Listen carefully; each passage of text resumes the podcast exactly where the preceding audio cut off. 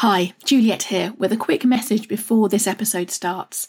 Everything you need to be more strategic amid the busyness of the school term is contained in the 170 plus episodes of this podcast. But sometimes you can get there a bit faster with some personalised help. I host a termly online workshop specifically designed to help the support staff within schools to make the shift from being reactive to strategic. Our next workshop is coming up soon and we're going to be reflecting on how things have gone this academic year and strategizing for the academic year to come so that you can confidently prioritize your workload, overcome the obstacles that are holding you back, and redirect your time and focus onto your priorities. At the end of the session, I promise you're going to be feeling more energized, ready to hit the ground running with a clear plan of action. This term's workshop is going to be run on Thursday, the 16th of May, and you can find out more and book your place at www.consultjuliet.co.uk slash plan. I hope to see you there. Now, let's launch into this episode. Oh, what I find frequently is that leadership teams and governors are so focused on that public facing strategic plan that a lot less thought might be given to the confidential elements of your strategy. Welcome to the Independent School Podcast. Thinking and acting strategically is the key to both securing the future of your school and helping to build a more equal and just world. My name's Juliet Corbett. I'm a consultant, speaker, and facilitator specialising in helping independent schools. In this podcast, I translate tried and tested strategy and fundraising techniques into a language that works for schools. So, if you're a senior leader in a private school and you want your daily work to feel less exhausting and more strategic, and if you want once more to feel the joy of making the world a better place through education, then you're in the right place. Welcome, and let's get started on this week's episode. Hello, and welcome to this week's episode, all about maximizing the benefits of your strategic plan. Now, you might have heard me say before that I'm not a massive fan of strategic plans. They have a role to play. I do help schools to develop them, and you probably need one. But my feeling is that if we focus too much on the strategic plan, we miss out on the benefits of being strategic, of the quality of strategic thinking. And I've often said in strategy away days, in a somewhat devil's advocate kind of tone of voice, that I don't really mind whether you end up with a strategic plan or not. What I really care about is the quality of the strategic thinking that's happening throughout your school. Now, that is a little bit devil's advocate. I do think there is a, a role for the strategic plan to play. So, what I'm going to be doing in this week's episode is talking you through two of the big limitations to strategic plans, two of the big benefits of strategic plans, and then finally thinking about how to maximize those benefits so that you continue to have a strategic plan, but you're using it for the right reasons and in the right way. I just want to pause for a moment to say thank you to you. The Independent School podcast has now passed its second birthday, published more than 100 episodes, and has had over 6,000 listens. As the founder and host of this podcast, I've been really humbled by the number of people who have told me that it's really helped them from school heads who've rushed up to me at conferences and told me how it's been a real guide for them through tricky times, through to experienced directors of development who have said it reassures them that they're on the right track. So thank you for listening and for all your kind comments along the way. If this podcast is helping you, then I invite you to join the 300 people who have asked to get my weekly emails. That way, you'll hear about each episode as it's published, as well as the special offers that I only tell people about when they're on my mailing list. So to get my weekly emails, you can go to www.consultjuliet.co.uk slash sign up. Okay, so we're going to start our little tour of the limitations and benefits of strategic plans by thinking about the limitations. Now, I want to be challenging our assumptions that we need a strategic plan, but don't despair. I am going to come to the conclusion that yes, strategic plans are useful, but that we potentially need to be adapting how we're using them in our schools. So, first of all, the two big limitations of strategic plans. Now, I've seen both of these really, really occur frequently, and they can sometimes be so significant that they completely undermine the quality or, the robustness of the strategy that you're actually delivering. Now, the first of these limitations is that just by having a strategic plan, which is going to be covering a three to five year period, implies rigidity in your strategy. It implies that you're going to go through a process of developing the plan and then delivering the plan in two separate phases. And at the end of the three or five year period, we're then going to develop the next plan and then deliver the next plan. This implies a, a, a, rigid cycle of strategy development and implementation that just isn't appropriate, isn't really fit for purpose in a changing world in that environment, what I sometimes see is that when school leadership teams or school governor boards want to change the strategy partway through that three to five year cycle, for absolutely robust strategic reasons, they hesitate to change the plan because they worry that by making those changes, it looks like an admission of failure. It looks like we have failed to deliver our strategic plan as it was, therefore, we're going to adjust it. Now, this is a really unhelpful mindset to have. There are very good reasons why you might want to change your strategic plan during that three to five year period in which you're delivering it. And so, by having put a strategic plan out there, put a date on it as to when it's kind of going to take you to, which is normally the date that occurs in three to five years' time at the end of the plan, you are constraining yourself in a way that just isn't necessary and can then set you up to hesitate about making the changes that you really should be making to adjust that plan during that time period. And all of this basically boils down to the fact that you're downplaying the role of strategic thinking and that you're enhancing the role of planning and developing that plan and then delivering that plan. So if you think about the spectrum between planned strategy where you are very, very rigidly developing a plan, delivering the plan, and emergent strategy where you're much more focused on the quality of the strategic thinking and you're being agile in the way that you're strategically navigating your marketplace. What you do is you end up, if you have a strategic plan, you end up naturally drifting towards the planned end of that spectrum between planned and emergent strategy. And all of this downplays strategic thinking as a skill set. Now, for me, if I had a choice between having a detailed strategic plan or having a culture of strategic thinking, I would bet on the latter every single time. The culture of strategic thinking is so much more beneficial to any organisation, including a school, than a detailed strategic plan. So that's the first limitation of the strategic plan. It implies a rigidity which isn't necessarily helpful. The second limitation of a strategic plan is somewhat more focused on schools than other organisations, but I see play out very frequently. And that is the focus on the public strategic plan document, which is going to end up on your website and being sent to parents, prospective parents, alumni, staff, etc. etc. You're going to kind of put a public face on the strategic plan. Less thought might be given to the confidential elements of your strategy. But those are just as important, and in some cases more important than the public facing strategic plan.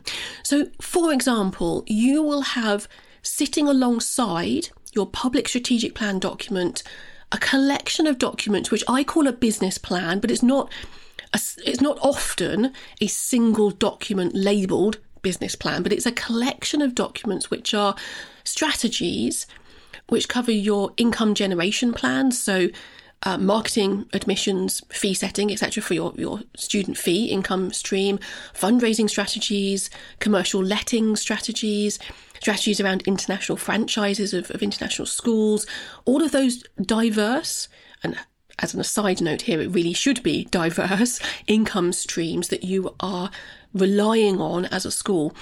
All of those make up part of the business plan. There's also going to be some thinking around the financial modelling, around the size and the shape of the school. So, the overall student numbers, but also the number of pupils within each year group the years that you're going to offer. You're going to expand that to maybe offer younger year groups moving into the nursery or the prep or pre prep years. The facilities that you have on site, so your kind of facilities master plan, all of these documents come together to form a coherent business plan. Or they should come together to form a coherent business plan. Now, none of that is public that's all confidential to different degrees. Some of that you would be sharing with staff. Some of that would be very confidential, to, you know, especially if you're thinking about mergers and acquisitions and so on. But to, to varying degrees, it's all confidential. And that part of your strategy is as important as the strategic plan document, which gets made public. Now, if we think for a moment about a for profit company, they very rarely, if ever, would publish a document called strategic plan because they would be concerned, rightly, that their competitors would look at that and think, oh, okay, we now know exactly what they're thinking. We know what they're planning to do over the coming years. We can then adjust our strategies to adapt and to compete effectively with that strategic plan that they've published. It's very unusual and it's, it really only happens in the not for profit, public, and school sectors where we have this inclination that we need to publish a strategic plan. And that's right, I'm not questioning that. There's an element of transparency to the publishing the strategic plan. But what I find is that the limitation of having a strategic plan in a school setting is that everybody focuses in on the PDF document or the printed document which says strategic plan on the front, which is going to go to parents. And people don't necessarily think about what's going to be happening internally with some degree of confidentiality around it. So those are the two big limitations that I see around strategic plans. Firstly, it implies rigidity. And secondly, it it focuses people's mind on the public element of the plan rather than the confidential element. Now, there are benefits to having a strategic plan. Firstly, it ensures that there is some agreement and some stability in the strategy.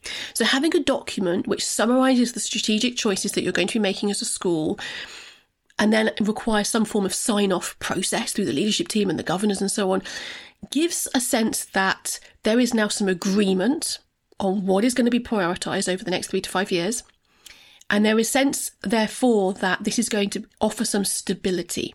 One of the challenges, especially within fundraising teams, so development office teams that I, I see sometimes, is if the strategy is changing too quickly, too frequently, and you're focusing on one thing one year and another thing another year, it doesn't give the stability that's required for effective fundraising. But this isn't just a fundraising challenge. Even if you're not fundraising at all, there is a benefit to having a stable or a sense of a stability for at least a period of time in your strategy. If your strategy was so agile that it was shifting every term, you would have problems because you wouldn't really be able to communicate to stakeholders how you want them to act. And so they would start over time to just ignore each new strategic direction as it's published each term or each year. And they just say, well, I'm just going to carry on doing what I do because there's, there's too much change that's required of me. So there is a benefit to having a strategic plan because it does offer a stability to what your, your strategic thinking um, is focusing on. And it offers a, a, a really clear element of sign off within the, the leadership team and the governance team, which can be very beneficial. The other benefit, the second benefit of a strategic plan is that it's a, a communications mechanism. It communicates your strategic thinking to your stakeholders. Now, the most important group that we're communicating that strategy to in terms of stakeholder groups is staff because our staff within our schools need to know what is important, what's being measured, what direction are we heading in as a team, in order to then adjust their behaviour and the choices and the decisions that they're making.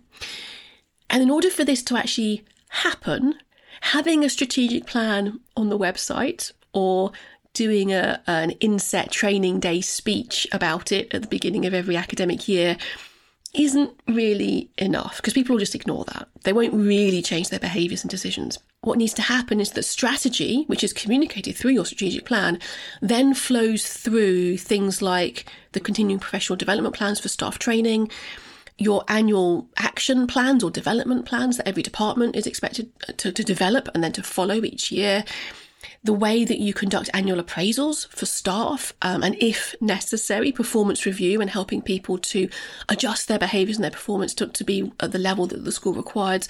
All of these things should flow down from the decisions that you're making, which are around your strategy, and the way that you're communicating those in your strategic plan. So it is really important that the staff understand your strategy and therefore can adjust their behaviour to deliver the strategy. And the strategic plan is a really helpful communications tool in order to enable that. It also then needs to be available for other stakeholders as well. So it often needs to be reinterpreted. So, for example, the marketing team would reinterpret the strategic plan for prospective parents. So best practice wouldn't be to just put the strategic plan on the website, but also for the marketing team to take those key messages from the strategic plan and weave them through all of the marketing and communications that they're putting out. The fundraising team, the development office needs to reinterpret that strategic plan for prospects. Again, just having the strategic plan isn't enough. It's also about helping people to understand why the fundraising projects that you're prioritizing are critical to delivering that strategic plan. So it's being reinterpreted for those different stakeholders and having the strategic plan itself is a really helpful starting point to make sure there's some consistency to enable those leaders within the school to reinterpret the strategy for their particular stakeholder groups that they're communicating to. Okay, so we've talked about the two limitations of strategic plans the implied rigidity that comes with them, and the fact they tend to focus our attention on the public rather than the confidential elements of the strategy. And we've talked about the two benefits the fact that it ensures there's some level of agreement and some stability, which is important, and that it's a great way of communicating the strategy to key stakeholder groups. So I want to wrap up today by thinking about how we can use those thought processes, those limitations, and those benefits to maximize the benefits and overcome the limitations. So, first of all, overcoming this idea that because you have a strategic plan for three to five years, you have to rigidly stick to it.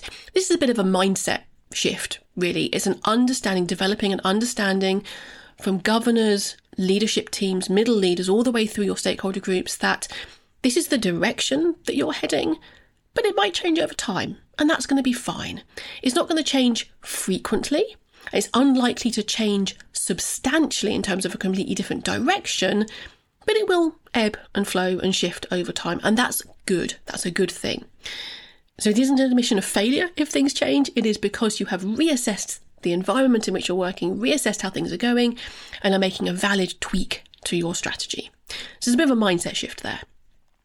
The second way we can maximize the benefit of the strategic plan is don't forget those confidential elements, especially when you're thinking at governor level and senior leadership team level. The strategic plan is just one, it's like the tip of the iceberg. Everything else that needs to be in place might be confidential, but it needs to be there with regards to those elements of your business plan that need to be really solid.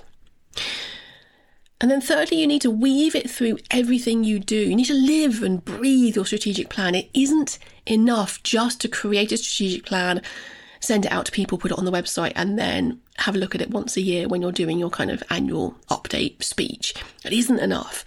Instead, what you want to be doing is weaving it through the experience that staff have in the school. So, thinking about your training, your annual departmental development plans, appraisal meetings, all of these things need to be consistently cascading down from the priorities that you've set in your strategic plan and also in your confidential business planning processes as well. And then making sure that your leaders who are representing other stakeholder groups who are, who are key for communicating with those stakeholder groups. So, for example, marketing and admissions, fundraising, and so on, encouraging them to reinterpret the strategic plan for their audience. Obviously, it has to be consistent with the strategic plan, but finding ways in which you can pull out the key elements that that stakeholder group cares about and presenting it to those stakeholder groups in a way which are innovative and interesting and grab the attention of those groups to help communicate effectively how we're living and breathing our strategic plan. So I hope that's helpful. One of the things that I find when I'm working on strategy away days with governors and leadership teams is that there's a renewed emphasis on this as they're coming towards the end of their three or five year strategic plan as it currently is. And one of the ways that I work with those teams is to come and talk to them in their strategy away day about yes, the strategic plan is important, but how we want to make sure we have the rest of that iceberg that sits under the surface, that confidential business planning, needs to be robust as well. I normally book strategy away days about four to six months in advance. So if you're interested in exploring working with me on a strategy away day, please do get in touch early. Um, I often book up when people contact me with a month's notice. I'm not often able to fit people in. So please do contact me just at any point, just have an exploratory discussion about how I might be able to help.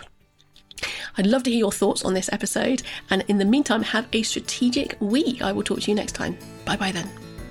Thanks for listening to the Independent School Podcast the podcast that helps senior leaders in private schools to think and act more strategically, both because they want to secure the future of their school and because they want to help build a more equal and just world. You can listen in everywhere that podcasts are available. And if you want to catch up on previous episodes or follow any of the links that I've mentioned today, just head over to www.consultjuliet.co.uk slash podcast.